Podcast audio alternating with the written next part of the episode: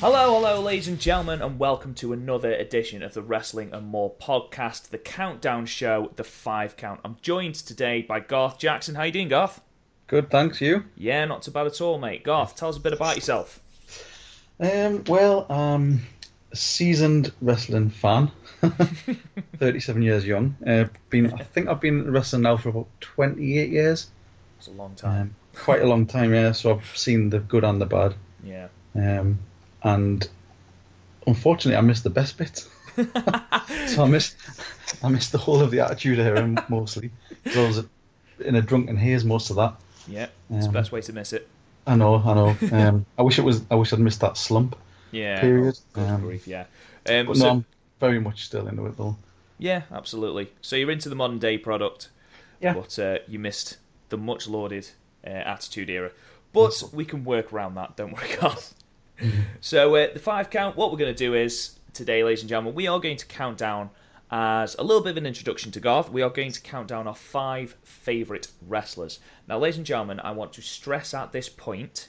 Okay, two things. One, this is not a greatest of all time, as you will soon recognize when you hear my top five. Okay, this is wrestlers that are memorable, wrestlers that have brought us back into wrestling, or even wrestlers that made us start watching wrestling in the first place. It's just, it's our favourites, it's a very personal list, it's not a greatest of all time. Okay, so please, in the comments, don't hang manners just for you know me not putting Stone Cold Steve Austin in there. You know, spoilers. um, secondly, for me at least, um, it's only WWE wrestlers. Um, I appreciate I've got favorites. You know, I've got favorite wrestlers in Ring of Honor, in Impact, in New Japan Pro Wrestling. But for the sake of this countdown, it is just WWE wrestlers because that is the promotion I'm most familiar with. What about you, Garth? Um, yes, uh, one of them now is WWE. So Oh, fantastic. I'm looking forward to seeing that. So, without further ado, let's start. So, Garth, who is your number five favourite wrestler of all time? number five is the, it'll be the newest sort of entry on the list. Um, the most recent anyway. Um, it is Samoa Joe. Oh, really, really good choice. Yeah. Love Samoa Joe. Go on, tell us a bit about it. Why? Um, just to, just from the TNA side, I started watching it sort of just before it really hit its peak. Yeah. and he's always been. Um, I mean, you watching WWE before that, you were always told people of his physique can't be the top guy. Yeah. Um, but he just smashed it, and him and AJ had some of the best matches I've ever seen. Um, I'm so glad he's on WWE now, Yeah. on the big stage to sort of just sort of showcase what he's been doing. Yeah. Um, and he hasn't really changed, which has been that's been the best thing. They haven't really watered him down. Um, but the matches he had with Angle on TNA, I think, was some of the, both of their best matches. I think Angle definitely had some of his best matches in TNA with Joe. Um, and he's always been so intense, you believe everything he does. Um, whether he's been heel or face. Um, the only sort of small blip I think he had was when he had that sort of history of violence thing Yeah. with Taz, Yeah. where it was it was a bit sort of I don't know. Crap. It was just trying to change him for the for the sake of changing him. Yeah. There are some superstars that you just you don't need to change. You don't need to repackage. Keep them as they are. That's it. Yeah, that's his. That is his gimmick. He's this sort of mean, sort of badass guy who can take you down numerous ways, be it Yeah. submission or power moves or just beat you down. Um, that's why I, he's, he's so good because he's so different to everything else in WWE. Absolutely. I mean, we talk about a lot of wrestlers that can transition into the UFC. I Mm-hmm. mean, Samoa Joe would tran- you know transition without a single. Oh yeah, yeah. You can tell he, you, you can tell he's not afraid to take a punch No, as well as dish it out.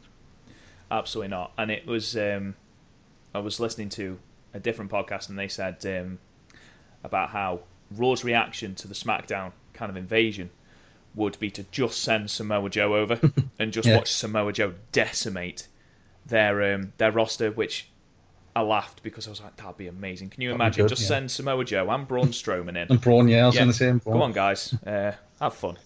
I mean, one of my favourite moments of this year on Raw was the promo segment between Samoa Joe and Paul Heyman. Mm-hmm. Oh my god, the Yeah. intensity was, Samoa yeah. Joe while he was explaining to Paul what he was going to do to him and what was going to happen while he was in the And, Coquina and clutch. Paul's reactions as well. Oh, they just bounced off Selling each other it, so yeah. much.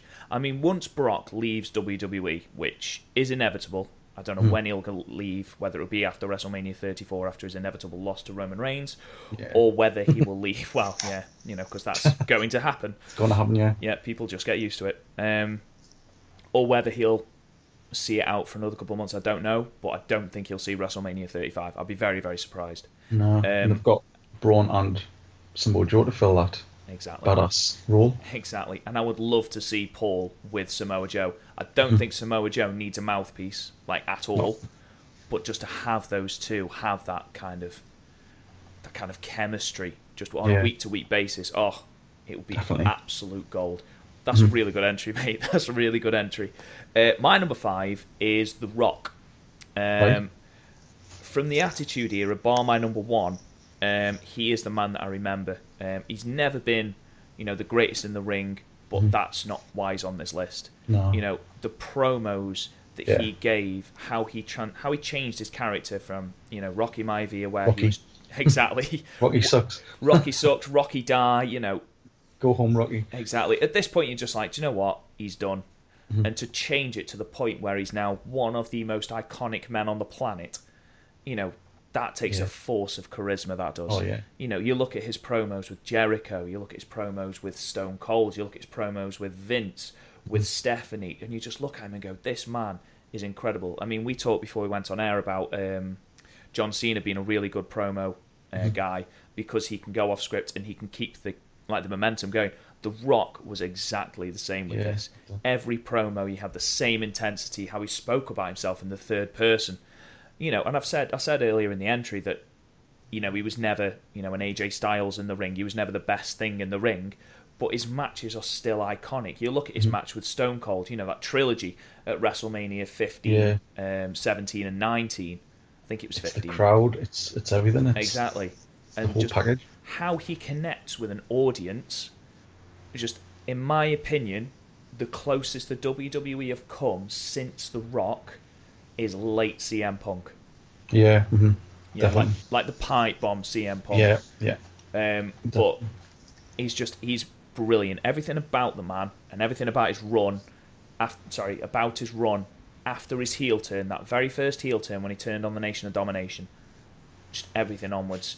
It's just a shame that he came back to do those stupid skits with the flamethrower Oh god, yeah. Um, I was hoping you were going to mention that. and all those sorts of things because it sort of put a bit of a blemish on it for me. It has absolutely. I mean, I'm not interested in seeing him anymore. That's no, that's the sad thing.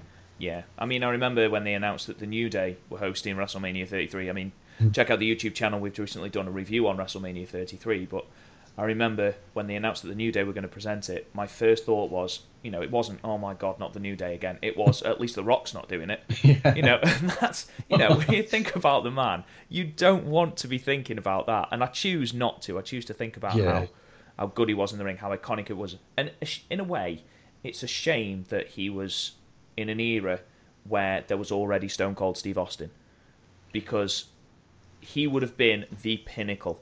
I mean, we were spoilt really during the Attitude Era that we had Mm-hmm. Yeah, two yeah. men like the, like Stone Cold and The Rock, and then you've got people like Triple H, Shawn Jericho. Michaels, The Undertaker, Jericho. Absolutely, um, we were spoilt, and to be perfectly honest, The Rock for me was just an unbelievable person to have at that time. You know, and the promos, like I say, the promo where he stood with Jericho um, on the ramp of the SmackDown set, just laying into Stephanie Yeah. about her boob job, is just it's one of the funny. There was none of this, you know. Nowadays, you've got these horribly poorly written jokes Yeah. by creative who seemingly are trying to write a sitcom for a three-year-old. Yeah, I was going to Um, say it's, it's just so watered down. It's unbelievable. They treat humour so weirdly in the WWE, but that was just pure. It was funny. It was subtly hidden. Oh, it was beautiful. It was the selling as well. Jericho's face and Oh, it really was. Those two looking- bounced off each yeah. other so well, similar to Heyman and Joe. Mhm. Uh, but that's my five entry, uh, The Rock. So we'll move on to our number fours. Who have you got for number four? number four is it's slightly cheating because it's two people, okay. but it's uh, Legion of Doom, Road Oh. Warriors. Yeah, talk, talk to us about them. Because you was taking, you were Um, speaking to me about uh, the Road Warriors before we went on air. Well, they they were my sort of first ever sort of entry into the crazy world of wrestling. Um, saw them on the front of a magazine at one of my friend's brothers um, had, and just thought, what on earth is this? I had to sort of check it out and sort of explain who it was, and had to sort of see them. So I saw the videos, and it was just the whole sort of water rush thing, and the shoulder pads, the face paint. They had everything. Um, and just from then on, I think that to me they're still the, the technically not the best, but overall package the best tag team I've ever seen. Definitely Um, one of the most iconic. Absolutely. just for the whole everything they brought, they was so intense, and you could tell that Doomsday device that almost took the head off everyone who they ever gave it to, Yeah. but they never hurt anybody with it. That was the thing. No, absolutely. That was. It's it's one of the most iconic moves in WWE history. It's Pro- never, it's never been sort of replicated either, really. No, for me, like no one, from my knowledge, there has never been a kick out of a Doomsday device, No, and that at is what a finisher should be. It should finish a match. Nobody delivered that clothesline like Hawk. Oh, good It was unbelievable. Even And, I mean- Mike. There was so oh god, I don't even they don't count. LOD two thousand. that was awful.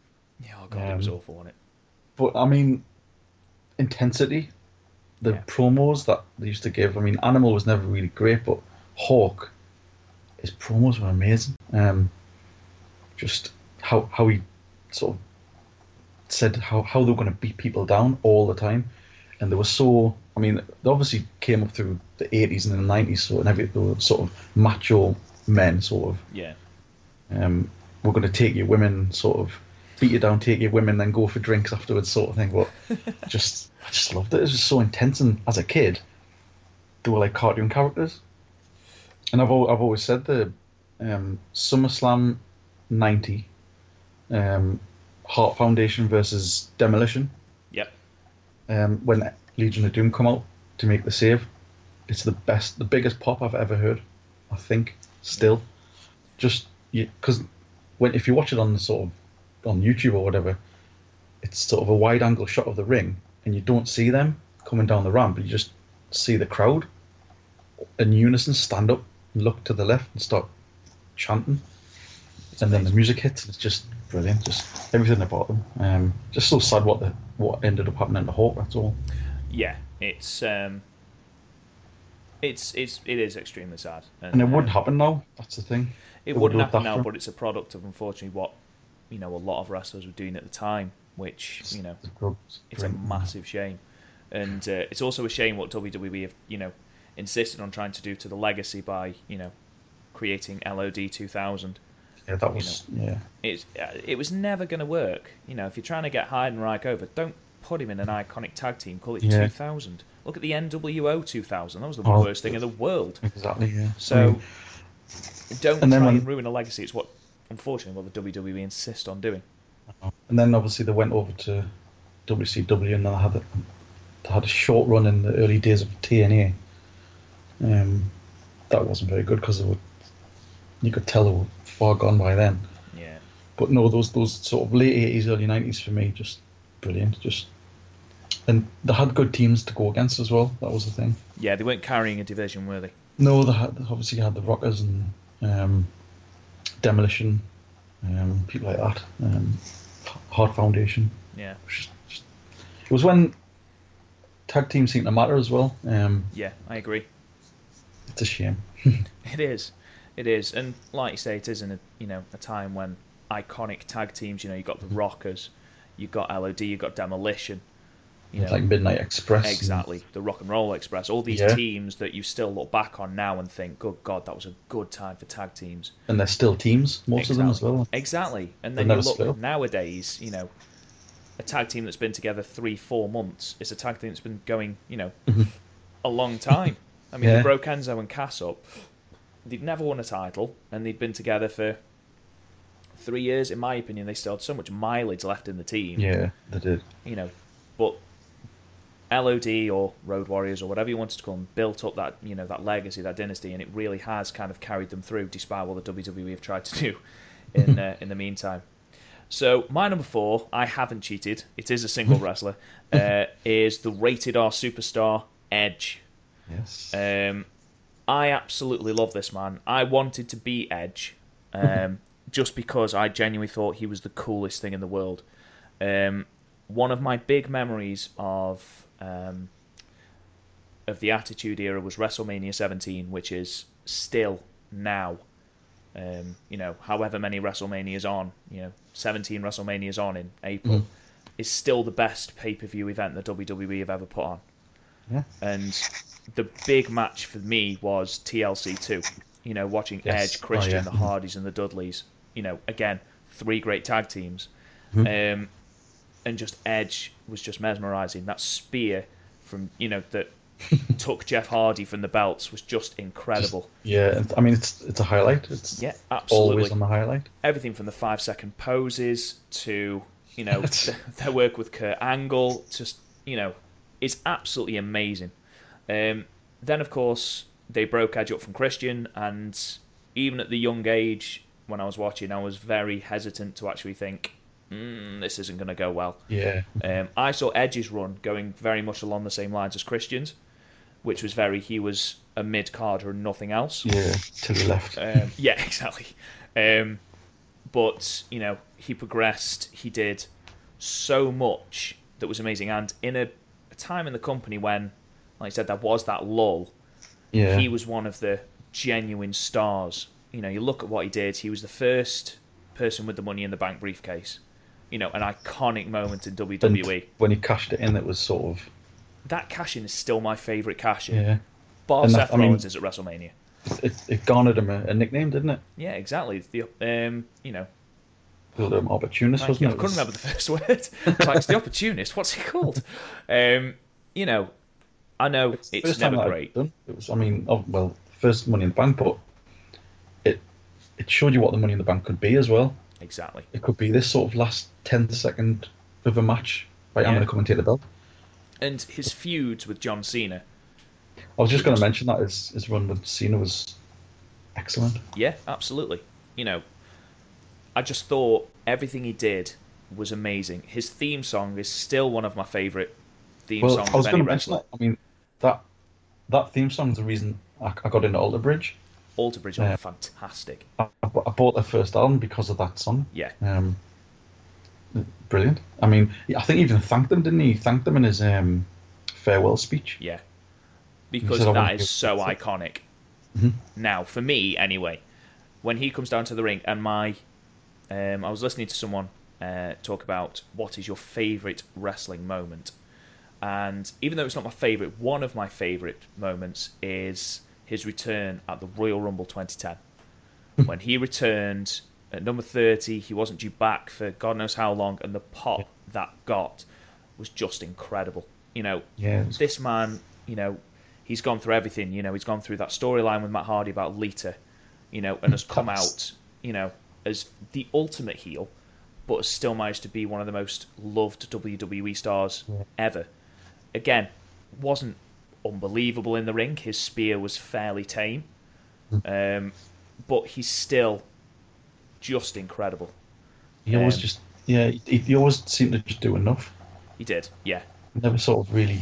Um, other than the, like I say, the couple of matches he had with Cena, they both sort of pushed each other.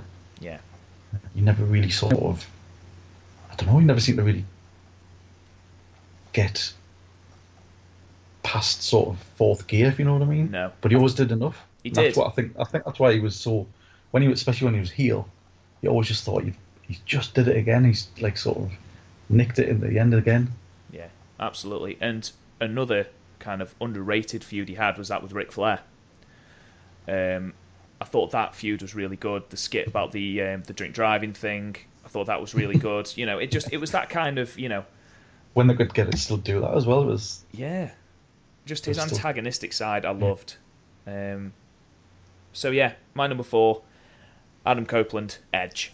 Who's Yeah. your number three then? Go number on. three. Um, it is Mr. Perfect. Wow. Curt Hennig.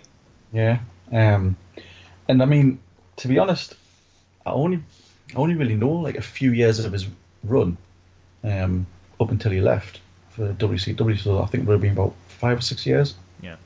But um, I don't know. Just even even when I was young, you, you could watch him and you could see this this guy is sort of really special in the ring. He Yeah. he made everything look so smooth.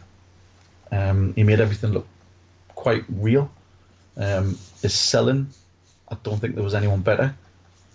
Um, and you can see it now. You can see people now in today's product still doing the things that he used to do, especially in people like Dolph Ziggler. Um, I think even Shawn Michaels did a lot of stuff. You know, the sort of flip over the turnbuckle Yeah.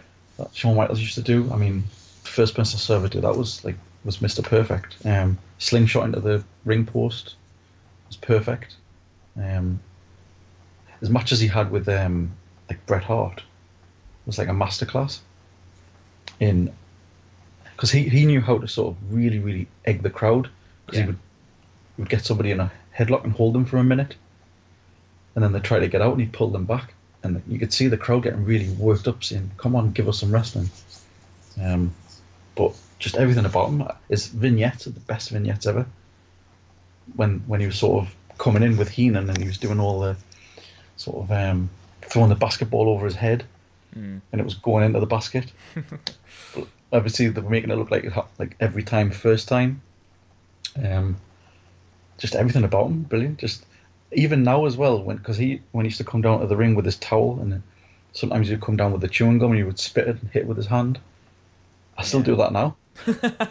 And, uh, Walking down the street, pretend you're Mr. Well, Perfect. Sometimes if if I need to get rid of it, I'd spit it and hit it with my hand, and I think that, that's Mister Perfect. It's just brilliant. Um, another Immediately one. makes you want to pick up a basketball and throw it over your Oh head. yeah, and just bounce off the side. Um, and it is, I mean, he didn't really need him. He was quite, he was quite good on sort of the promos, but when he was with Heenan, it was like a perfect match. Were- Because Heenan had knew how to say, how to get him over so well with, sort of making everything perfect. If you know what I mean, you'd say this is this because he's perfect. This is this, just brilliant. It was such a such a great sort of pairing. Um, and then when Perfect moved on to commentary, again it was Yeah. just brilliant. Just because he was coming at it from a different angle. Mm. Because I think I'm, I think he came in maybe just after sort of Jesse Ventura, maybe. Because I Two think it was very when he, different styles. Two when he was injured, different but he was obviously he was the, he was the, the heel commentator. Um, but I don't know. He just he seemed to have the sort of really good sort of way to to to really wind up. Well, it was Vince and I think Gorilla at the time. Um, and I always remember seeing there was one where um, he was commentating and the camera was behind him, so they had to turn and introduce the match. And he had his pen and he kept sort of spinning it on his finger and then winking at the camera. Even though he wasn't talking or anything like that, I think it was Vince talking and everything about him was just he played the character so well. Um, but yeah, that's Mr. Perfect number number three, brilliant. Yeah, I, I couldn't agree more. I mean, his Intercontinental Championship feud with Bret Hart Hmm. is it's just it is. I keep using this word. It's iconic. Um, I mean, obviously, I didn't see a lot of Mr. Perfect stuff live. Um, in fact, the first things I knew about Mr. Perfect were um, when he was with WCW as part of the NWO. Yeah. I mean, it's still pretty good. I mean, It was still pretty good, but it doesn't do him the the service he deserves. no, Um, because you look back at his WWE stuff, Mhm. you know, especially you know the stuff with Bret Hart, the stuff with Heenan. You know, he was extremely underrated. oh yeah, and he never won that world championship. How he never did that when you it consider was- people like Jinder Mahal have won it now. That's the thing. It's it's, it's such a yeah, it is because that that intercontinental belt was always this is the wrestler's belt. This is the the sort of the technical belt. Yeah. Um, and he was and him and Bret, like I say, that the matches they had were just masterclasses.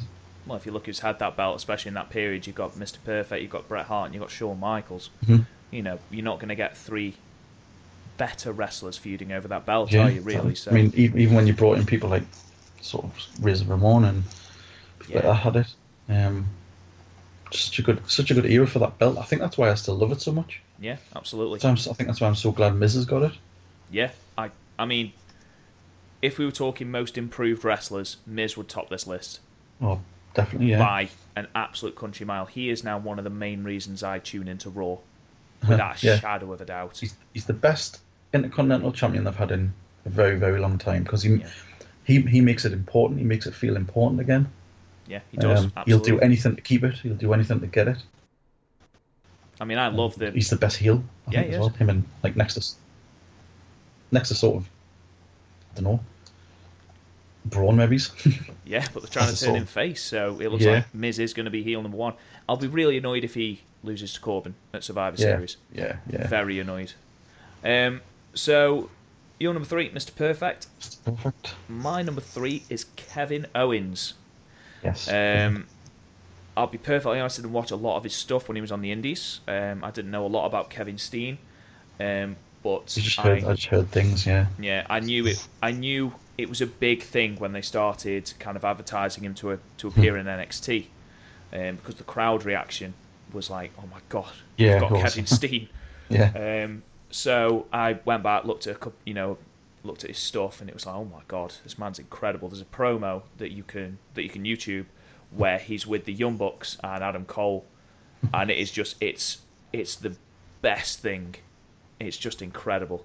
So then, obviously, he debuted in NXT by absolutely destroying the living hell out of Sami Zayn, which that was was just a good turn as well. Oh yeah. my life! It was definitely one of the most impactful debuts I've ever seen. Definitely. And then just everything he did from that point. He's one of the very, very few NXT call ups that they haven't bungled. Mhm. And you look at what he's done. His debut on the main roster was absolutely perfect. Yeah. That that feud with John Cena, yes, he ultimately lost, but he came out of it. Looking strong, like Oh, really, yeah. Because he pushed Cena to the absolute max. He did. Like, yeah, and I think with the ones as well, he's, he's one of those people that I don't think they ever need to turn him face ever. I hope they don't. I He's so really good hope they don't. Being sort of, he has so many different characters. Yeah. I mean, the stuff he did with Jericho was magic. Absolutely. Absolutely. The stuff he does with Jericho was absolutely fantastic. The stuff he's doing now with Sami Zayn, Mhm. oh, it's it's the best thing on SmackDown. Brilliant, yeah. I mean, Yeah. it is a show where Jinder's champion, so it's not got a lot to compete against. But um, honestly, just this man can do no wrong in my eyes. And we spoke earlier about um, men of a larger size, you know, maybe, you know, years ago not being able, you know, not being seen as wrestlers Yeah. But now you've got people like Samoa Joe, you've got people like Kevin Owens, and Kevin Owens, despite his size, you know, make no bones about it, he's not, you know, ripped. But when he's doing, you know, moonsaults and Oh, yeah. he's doing the cannonball and he's doing Yeah. all these moves, The, he's so the gifted. frog splash that he does is brilliant as well. That frog splash is incredible. Mm. I mean, he's so gifted in the ring and on the microphone. He's just he's what he's up there with Miz as one of the best promo givers in the WWE at the moment. It's his um, it's it's his, it's his little touches as well. Like if he'd be in the middle of a sentence and he'll just quickly say, "Look, you shut up" to someone in the crowd, Yeah, and it's not it's not like some superstars would say, "Oh, sort of." Sort of you people of Chicago shut up sort of thing. He yeah, just singles one guy out. You shut up. yeah. You, I'm looking at you. Yeah. And he carries it on. He, he keep. I mean, he's probably one of the last who's actually trying to even keep any sort of kayfabe with his Twitter and With his Twitter, yeah, if you look at um, if you look at some of the videos from the live event where normally they would sort of have a laugh, and he's not. He's he's deadly serious with the crowd, and that one that he has with um, you've seen the one where he's with uh, Roman Reigns. yes. He has him at the headlock, and he's basically calling this guy out, saying that I've earned eighty thousand dollars this month. How much have you earned? or while he's got Roman Reigns in the headlock. And Roman Reigns is trying not to laugh. But everything he does is like that. You mean? I mean, I follow him on Twitter, and like, just I could read his Twitter feed as he's just like. There's people like Baron Corbin on Twitter who will mm. answer fans back in just the cringiest way in the world, and you're like, oh man, just leave Yeah. it, please. And then Stop you look at Kevin Owens, and just he's you know he's slagging off people's grammar. You know, there was one where um, it was something something. Uh, you're Kevin Owens and um, it was supposed to be you are Kevin Owens, but Yeah. instead it was like the the possessive one. and Kevin just went, "I don't know where I've put my Kevin Owens. Where's yours?" And it's just it's just little things like that that just make him so funny. And you know when you see that man contrasted with kind of how much of a family man he actually is, it just it shows how much work he puts into that character. I mean, he And- and worked that all in with his first sort of NXT thing, didn't he? Yeah, Saying, absolutely. I'm doing this for my family. You're not taking the belt because it's giving me food on the table, sort of thing. Yeah. So he was looking for like he had a bit of sympathy, but then obviously power bombed Sami Zayn off the side of the, the apron. nicest man in the world. he basically slapped a dog, didn't he? That's effectively what he did in his NXT debut. Um, but just everything he does, I can't think of anything bad. I mean, yeah, his matches with AJ Styles weren't the barnstormers they could have been, Mm-hmm. but that's been very picky. Yeah. Um, for me, there's nothing this man that's done that he's done that is wrong or The bad. Stuff they did in the um the ladder match at was it last WrestleMania? with um, Zayn. Yeah, and then did he do the? I can't remember if it was him who jumped off on um Luke Harper. Yes. Oh my god. Um, I, th- I think it was him anyway. Him. But um, Do- I I, mean, remember the ladder that- match. I mean, if you look at some of the stuff he used, yeah, Yeah. on, stuff he used to do on the Indies were absolutely insane. Yeah, The stuff he um, does on the Indies is just unbelievable. Mhm. And you know, the, you look at the people he's wrestled. You know, these are good wrestlers, and he's Oh, taken yeah. them to their limits. Mhm. And again, you look at him. There's just there's no way he should be able to do the stuff he does. Um, but unbelievable man, unbelievable promo giver, fantastic wrestler. Kevin Owens is number three for me. And we Brilliant. move into the top two. Who's number two? Number two, it was tough because of the, the top two have been my top two since I was about ten year old. Um, wow. But number two, Ultimate Warrior. Really? Yeah, Okay, tell me Um, more. just just overall sort of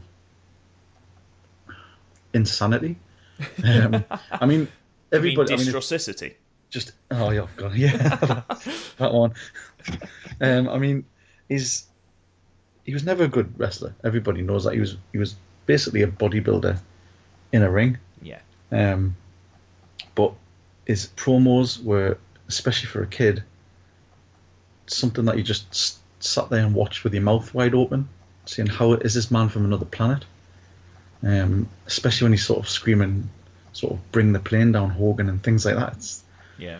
um, and then obviously his entrance was unbelievable, especially like I say to sort of nine, ten year old. Yeah. Um, I mean, he would get down to the ring and he'd be he would be done. He'd be absolutely knackered. Run around the ring like a lunatic, and his music. I was loved his music because it was again it was just perfect. His shaking the ropes that was like nobody nobody was that intense at the especially at the time. Yeah. Um, and I mean, he did have some good matches. He like Rick Rick Rude really sort of brought the best out in him with their the feuds that they had. Yeah. Um, but I mean, he he looked the part. His face paint was amazing. I, I mean, how many times I used to draw that symbol of his as a kid. Um, I mean, I remember the the match where sort of the sort of passing of the torch with Hogan, um, where he won sort of Intercontinental and the World Championship at the time. WrestleMania six. Yeah. Yeah, and he, I mean, he didn't have the face paint. I remember looking at it and thinking that's the first time I've ever seen him without the face paint because it was such a sort of grueling match for him. Um, he was, I mean, he was the only person who never really, he never really tread the belts with any real sort of reverence. He used to swing them round, he hanging them up in the end. I just everything about them was so different to everything else at the time. Yeah. Um, he was just, just to me, he was, he was like an explosion on the TV. Yeah. Um, and then he had his sort of, he left to go to WCW, which was, I think he had what three matches. I believe so. Yeah. One And it was- which was was the Halloween Havoc match with Hogan, which we're actually covering on the channel uh, this Right. weekend. Oh. Um, yeah, it's uh, in wrestling's worst matches. It's Yes. um, it's not great, and when you compare it, like you said, to that passing of the torch match in WrestleMania six, it's such a when shame. you've got you've got two very limited wrestlers, Yeah. technically, but then they're still put on these matches where it's drama. It's that was one thing he was actually quite good at, was sort of telling the story in the ring. Yeah. Because there was often you would think this man can't be hurt, but then he would get hurt. Then he would do his sort of comeback, um, and then like you see, you contrast it with what he was doing. You could just tell he wasn't interested. It's, It was a big uh, money maker. Yeah, he was absolutely just just from merch sales. I imagine the WWE made a killing with the Ultimate Warrior. And there was Um, that um, that absolute crazy bit where he was sort of like a ghost in the in the mirror with Hogan and things like that. And was there was no explanation either. It was like there was a lot of half kind of boiled stories that Mm-hmm. Yeah. Ultimate Warrior had gone do this and this and this, Yeah. and then he just wasn't bothered about finishing them. And this is this is quite interesting because, like, obviously we both watch wrestling uh, in different eras, Mhm. and obviously you have this this image of the Ultimate Warriors, you know, insanity in the ring, iconic in the ring, and because I've grown up in like a different era, the kind of the legacy of the Ultimate Warrior has been kind of tarnished slightly. Oh with, yeah, because when he- WWE and he, when he had Oh. all the sort of fallouts, didn't he? So exactly, and you know he didn't help, you know, with things Oh, he said and things like that. that's the thing. I mean, you have to very much separate the man from the character. Exactly, exactly. Yeah. And if you look at him from a purely wrestling point of view, he is one of, you know, the most iconic wrestlers. Mm-hmm. I hate using that word because I've used it so much in this podcast. I've used it more in this podcast than I swear I've used it in any other podcast.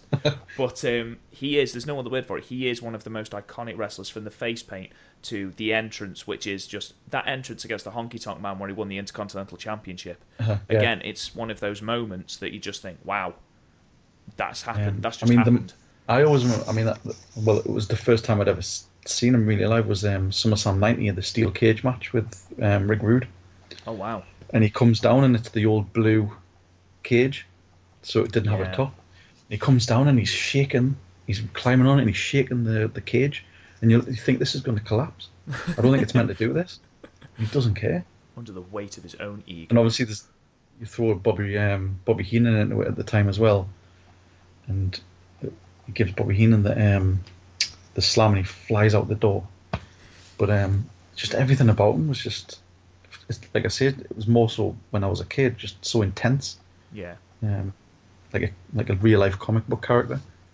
Yes. is. Which is funny enough, he went along went on and made his own comic, he did, where he effectively like- kidnapped and raped Santa.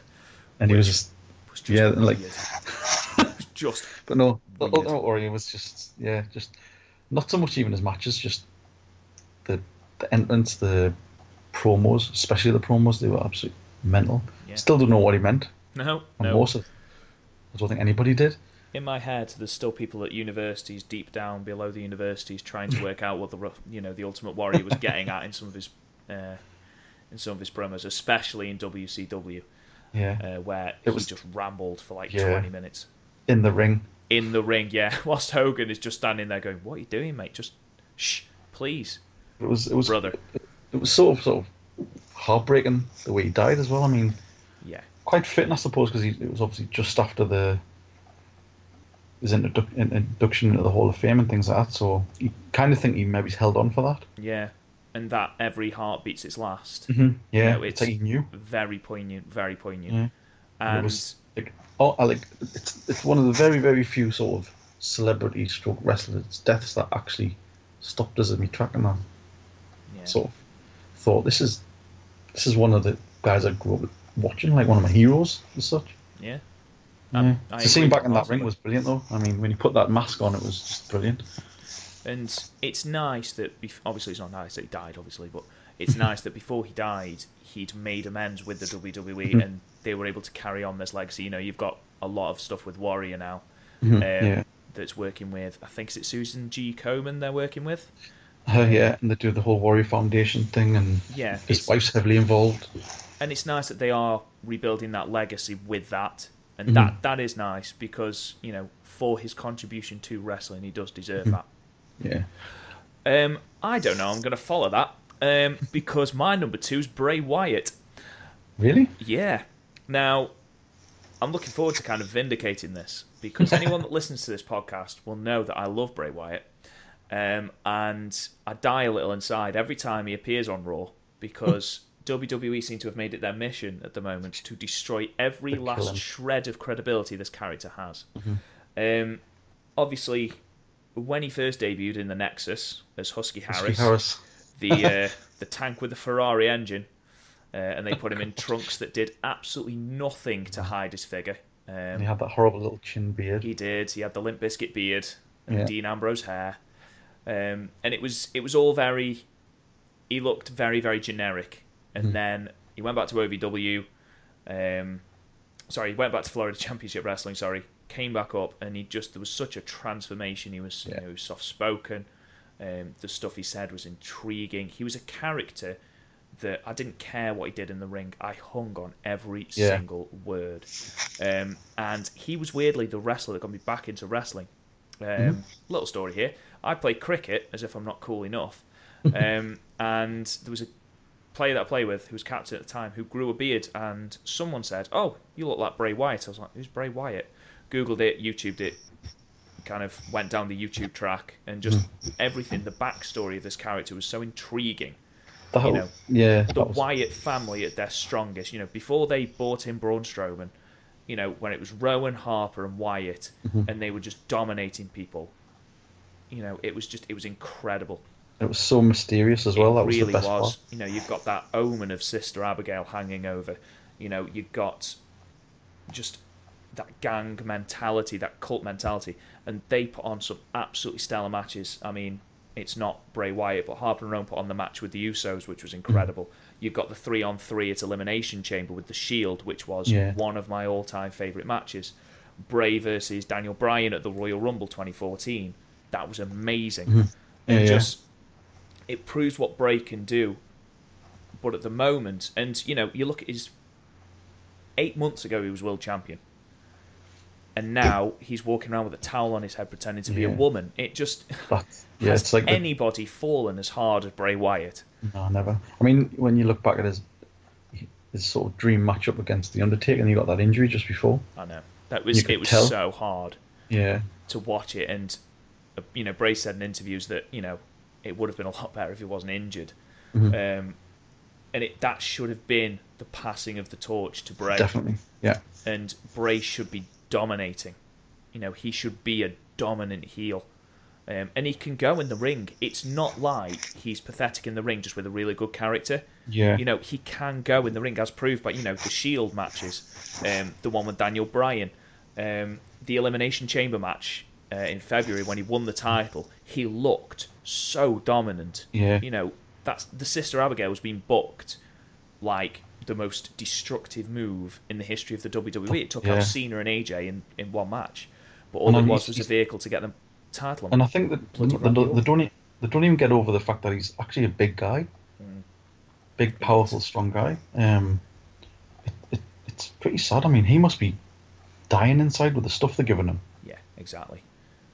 What I'm hoping, because I'm trying to make lemonade out of lemons here, but what I'm hoping is with this Sister Abigail thing, because if what they do is debut Sister Abigail and he loses his first match, what the bloody hell is the point?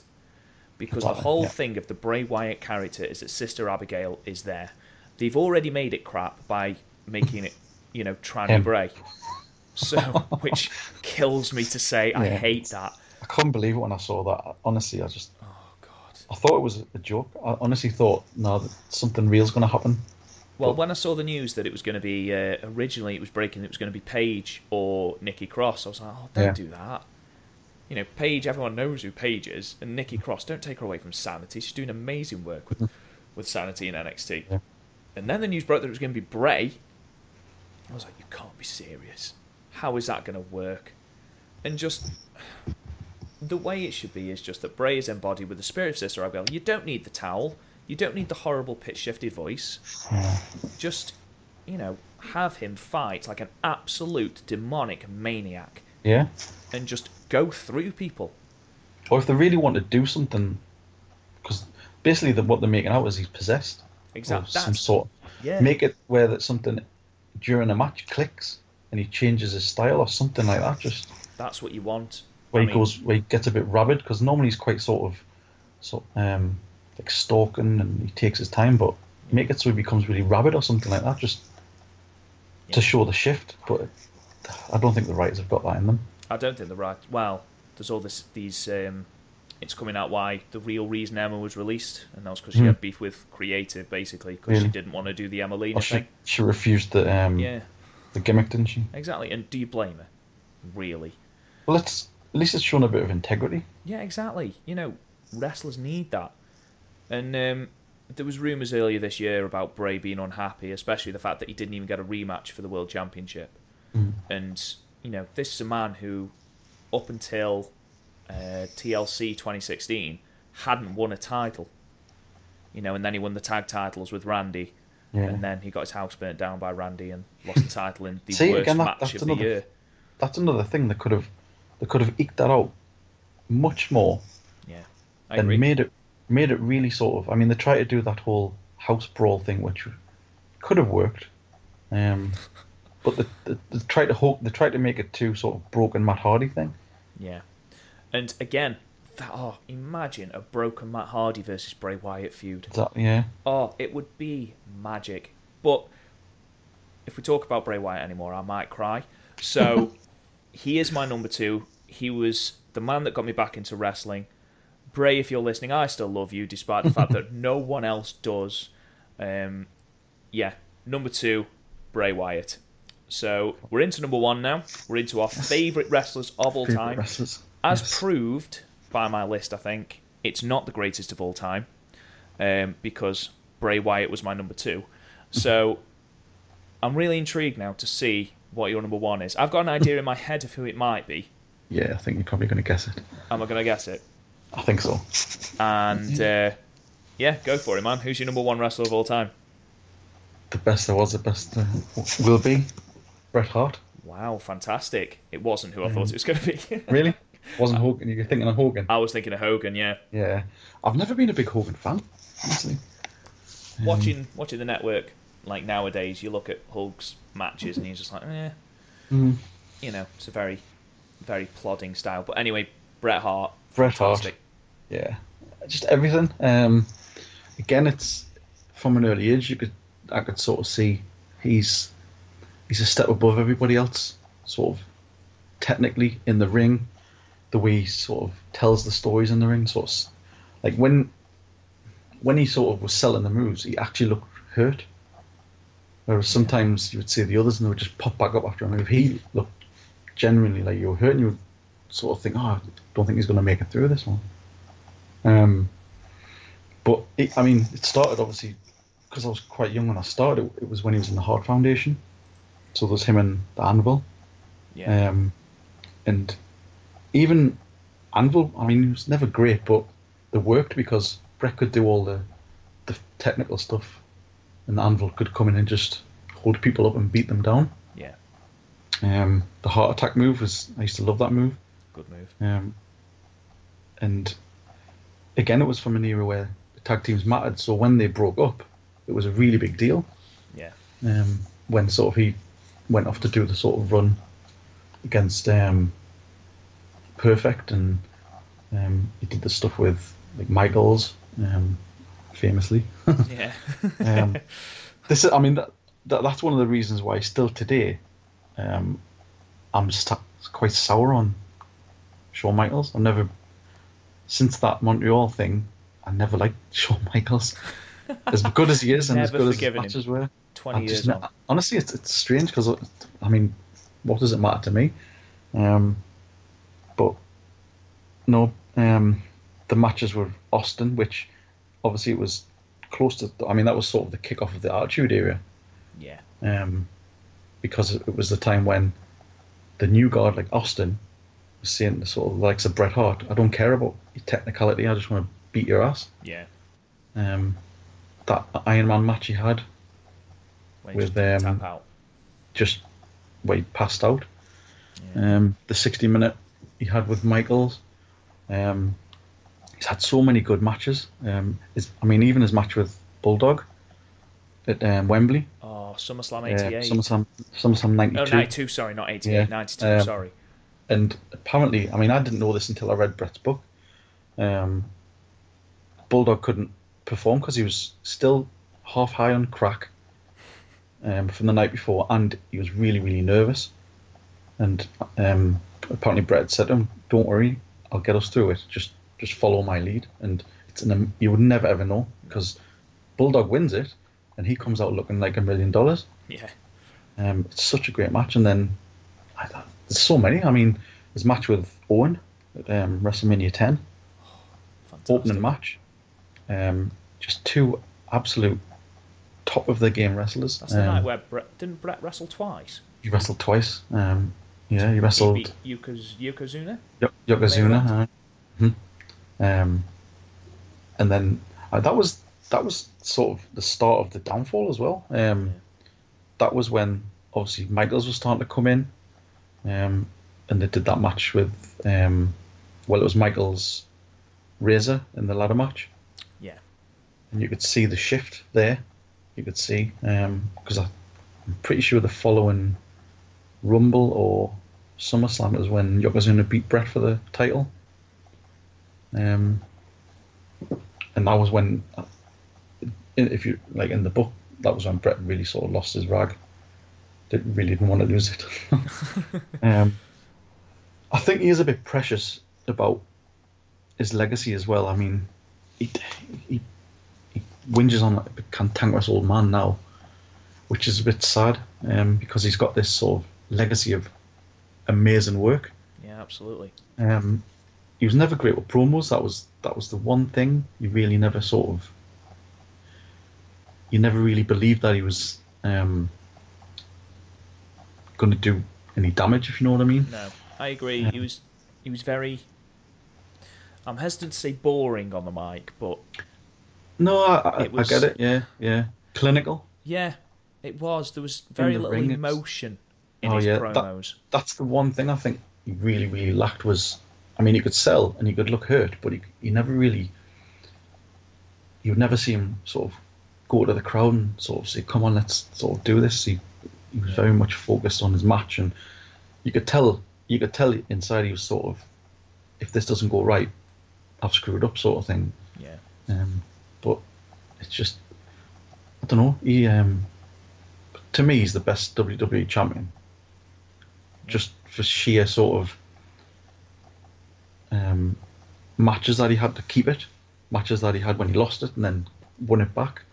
Um, he was another one who really felt like the Intercontinental title meant something. yeah, I agree. Um, his matches were perfect, were excellent. Um, you could tell he really liked working with him.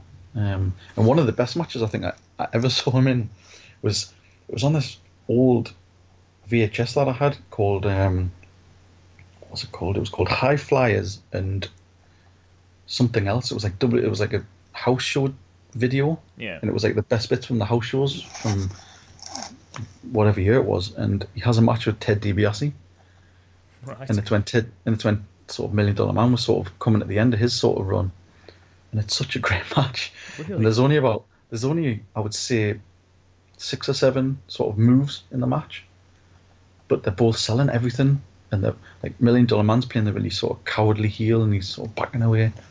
Um, just two like brilliant, and you could tell he was like Bret was sort of relishing working with him because he could sort of he could get all his moves in and he would sell them and Ted DiBiase would get his moves in and it's just those are the sort of things that I don't know just as a kid I mean I, I looked for everything I could with Bret Hart I had the Bret Hart um, pillowcase and that remember the um what were they called the um the, the, the buddies yes, um, I know what you mean. the sort of plush teddies that had um, Big Yeah. Boss Man and Bret Hart and Bret Hart was always one that stayed in my bed Always, obviously, obviously. um, and Poor big boss man. I, I was just so I was gutted that I never got to go down to Wembley when they were there that, in '92 at that time. Yeah, Um, and and it's such prob- an iconic match now as well. oh yeah, that's it. And you probably won't remember, but back when I was a kid, this Smarties tubs, they used to do t- um, tokens where you could collect these sunglasses in in a tub, Really, and they were like roll out sunglasses, and they were the just like Bret Hart sunglasses. And I remember nagging my mum every day, "Can we go and get some Smarties?" Because I needed to save these tokens up, and I got them finally. And it was just honestly, I felt like the coolest kid in, on the block, even though I was the saddest because I was the only one in wrestling. these Spent like five hundred pound on Smarties. Oh, these rollout shades of the biz. Um, The most impractical sunglasses in the world. unbelievable. Oh yeah. Um, and to top everything off as well, um, um, those I had. Um, it was when the WWE house shows used to be in Newcastle, really close by. Um, Mm. And we went to one of the shows. It must have been '95, I think, or '94, and Bret Hart was fighting the Undertaker. Um, again, was when the Undertaker was still sort of dead man. Yeah. Brilliant match, but uh, when he used to come to the crowd and give the kid the glasses, the kid next to me got the glasses. Oh, you're joking. Genuinely so- thought at the end of that story, you're like, No, and no, I no. was that kid. ki- the kid next to me, and I was so devastated. Um, I was there with my one of my friends and his dad, and um, I just sat on, sat down on my seat on my head, Oh, and I missed off the match because I was so good. 'Cause he came over, got us off, and I thought he's coming to me. He's coming to me.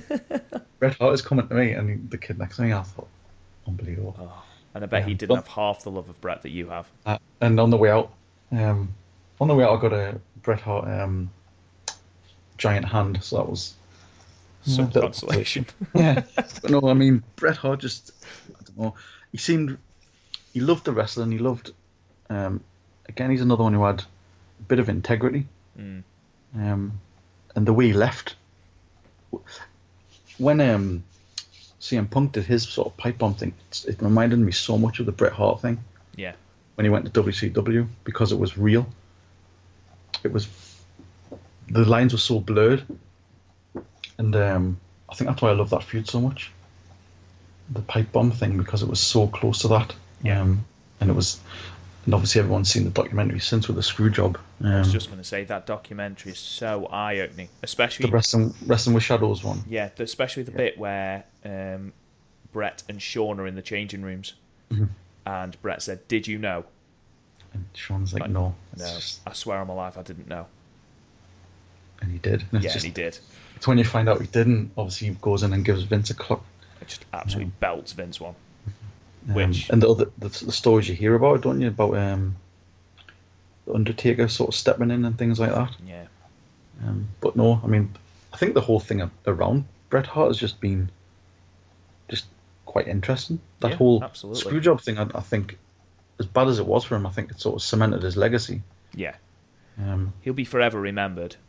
just a, it's a really, real shame what happened to him with the sort of kick to the head from Goldberg and the stroke and all that stuff. Because I think he he still had quite a few years left in him at that point. Yeah, I I agree. And to be honest, I wish that had been his last match. Um, Yeah. As opposed to that five star classic he wrestled with uh, Vince McMahon at WrestleMania.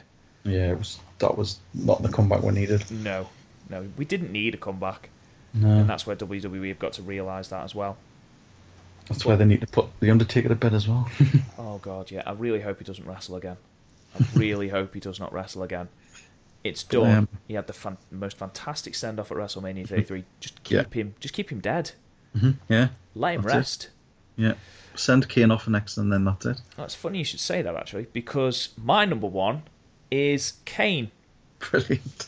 Um, you could not have transitioned into that any better. That was amazing. um, we talk about um, iconic wrestling moments, and one of the most iconic, again, that bloody word, um, is Bad Blood, 1997.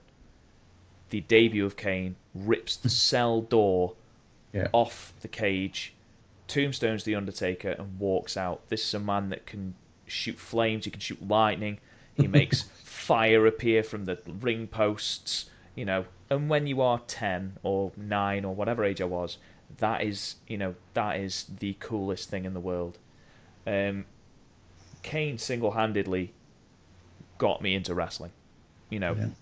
through just everything through the fact that he was so different, he was so bold and just stood out, you know, from his mask to his costume to the fact that he only had one arm out and it was bulging muscles. you know, the fact that he was taking on the Undertaker, the fact that he was billed, especially for that that first year, year and a half, as this unstoppable like beast. It was, was the, just- obviously oh yeah, it was the incredible. build up for his brother coming back and things like that. Yeah, it was. He was just. He was amazing. Um, the fact that he didn't say anything, he just wrestled, destroyed opponents, and left, and he let Paul Bearer be the mouthpiece. That was like that and 2001 Royal Rumble came, where he eliminated 11 people and just looked like a million dollars. He was incredible. Um, WWE have tried their best to ruin the legacy by, you know, corporate Kane, um, you know, Getting him Make- married. getting him married, you know, having making him have a rape baby with Lita, which then was miscarried, you know, because the WWE love love a storyline like that. Yeah. Don't forget Katie Vick. I mean, who could? Um, you know, they've done everything to kind of again take away from the legacy of Kane, but his But he image. seems to be. Well- He's come back really, really well. he's basically, as you know, I'm sure we're aware, he's been built up so that Braun Strowman can beat him. Yeah. um, to make Braun look even stronger. Um, but I love the fact that they're actually like he's got a mask on, he's fighting and he's winning. Yeah. Um, you know, he's never he's never been the most outstanding wrestler in the world. He's what is described as a safe wrestler, which is which is fine. Um, you know, I never watched him for his wrestling prowess. I never wanted to see Kane do a Lionsault. you know, wonderful as that would be. Um, you know, I want to see him choke slamming the Big Show. You know, I want to see him throwing Raven through a wall at WrestleMania 17. I forgot about that. Yeah, it was amazing. It and I tell you what, Raven must have been limping for months after that Yeah. match. Um, you know, I want to see him. You know, wrestling the Undertaker in iconic feuds. I want to see him winning the tag titles as part of the Brothers of Destruction. He is, you know, similar to the Ultimate Warrior, not to the same extent, obviously, but he is a character that people know. You know, yes, it's because of his mask. Um, you know, there's things that they could have done better with Kane. Obviously, his unmasking, for example. Yeah. You know, don't give him ginger hair. Um, don't make him look like he's been down a mine shaft. you know, those kind of, you know, just just little just little points. You know, don't make his first words. If I don't win the title, I'm going to set myself on fire because that is stupid. Don't make him sound like an answering machine. and um, what was the other thing that really, really hurt it? Oh, please don't make him do a Kane Rooney. Uh, that was also utterly diabolical. But this man for me is the reason I got into wrestling, and it's really nice that it's his twentieth year this year. Um, hashtag twenty years of Kane, um, and he's getting the recognition he deserves because the man gave the Attitude Era absolutely everything. You know, yes, his trademark match is absolute garbage. There's never been a good Inferno match, um, and I will fight to the hilt that there's never been a good one. But I don't think I've seen a good one. no, trust me, there has not There's only been been one. about three, isn't there? Yeah, I think the best one is probably against MVP at Armageddon 2006, and when Yeah. MVP is in your best match, it kind of gives you an indication of how bad the match is. Um, but this man is just, in my opinion, well, he is my favorite wrestler, and he's one of, he's up there with you know the upper echelon of the Attitude Era. You know, your Stone Cold, your Rock, Kane, Undertaker, Jericho, you know, Angle. Towards the end, you know, he Yeah. is one of you know mankind, Mick Foley. You know, he's one of the most note you know notable characters of the Attitude Era, and again, I just love him. There's nothing that man can do wrong apart from be corporate Kane. I mean, even then, at least he sort of he sort of give it his all. He did absolutely. He was funny, which was good. Yeah. um, he was funny in like the Team Hell. No as well. Just you know, you've gone from wrestling in a you know in a mask, you know, in a costume that everyone knows, to wrestling in goddamn dress pants, which no just- top. Had no top, and you know Kane hasn't been in the best shape of his life. You know he hasn't been in the best shape for years. So you know, I'm I'm just glad that you know because this is probably the first time I've thought Kane's relevant since Team Hell Mhm. No. Yeah. Because I didn't think he was relevant in the you know the Authority storyline. To be perfectly honest, most of the stories could have gone on without Kane. hmm Um, He's more of like a sort of enforcer at Yeah. that point. Yeah, exactly. Um, but yeah, so everyone, those are our top fives. Um, we've reached the end of the podcast. Thank you so much, Garth, for joining me, mate. Um, No I hope you've enjoyed it. Yes, it's been brilliant. Yeah. Yeah, no problem at all. So, guys, what are your favourite wrestlers? Which ones got you back into wrestling or into wrestling in the first place? Why not talk to us on social media about it? Follow us on Twitter at WAM Podcast UK.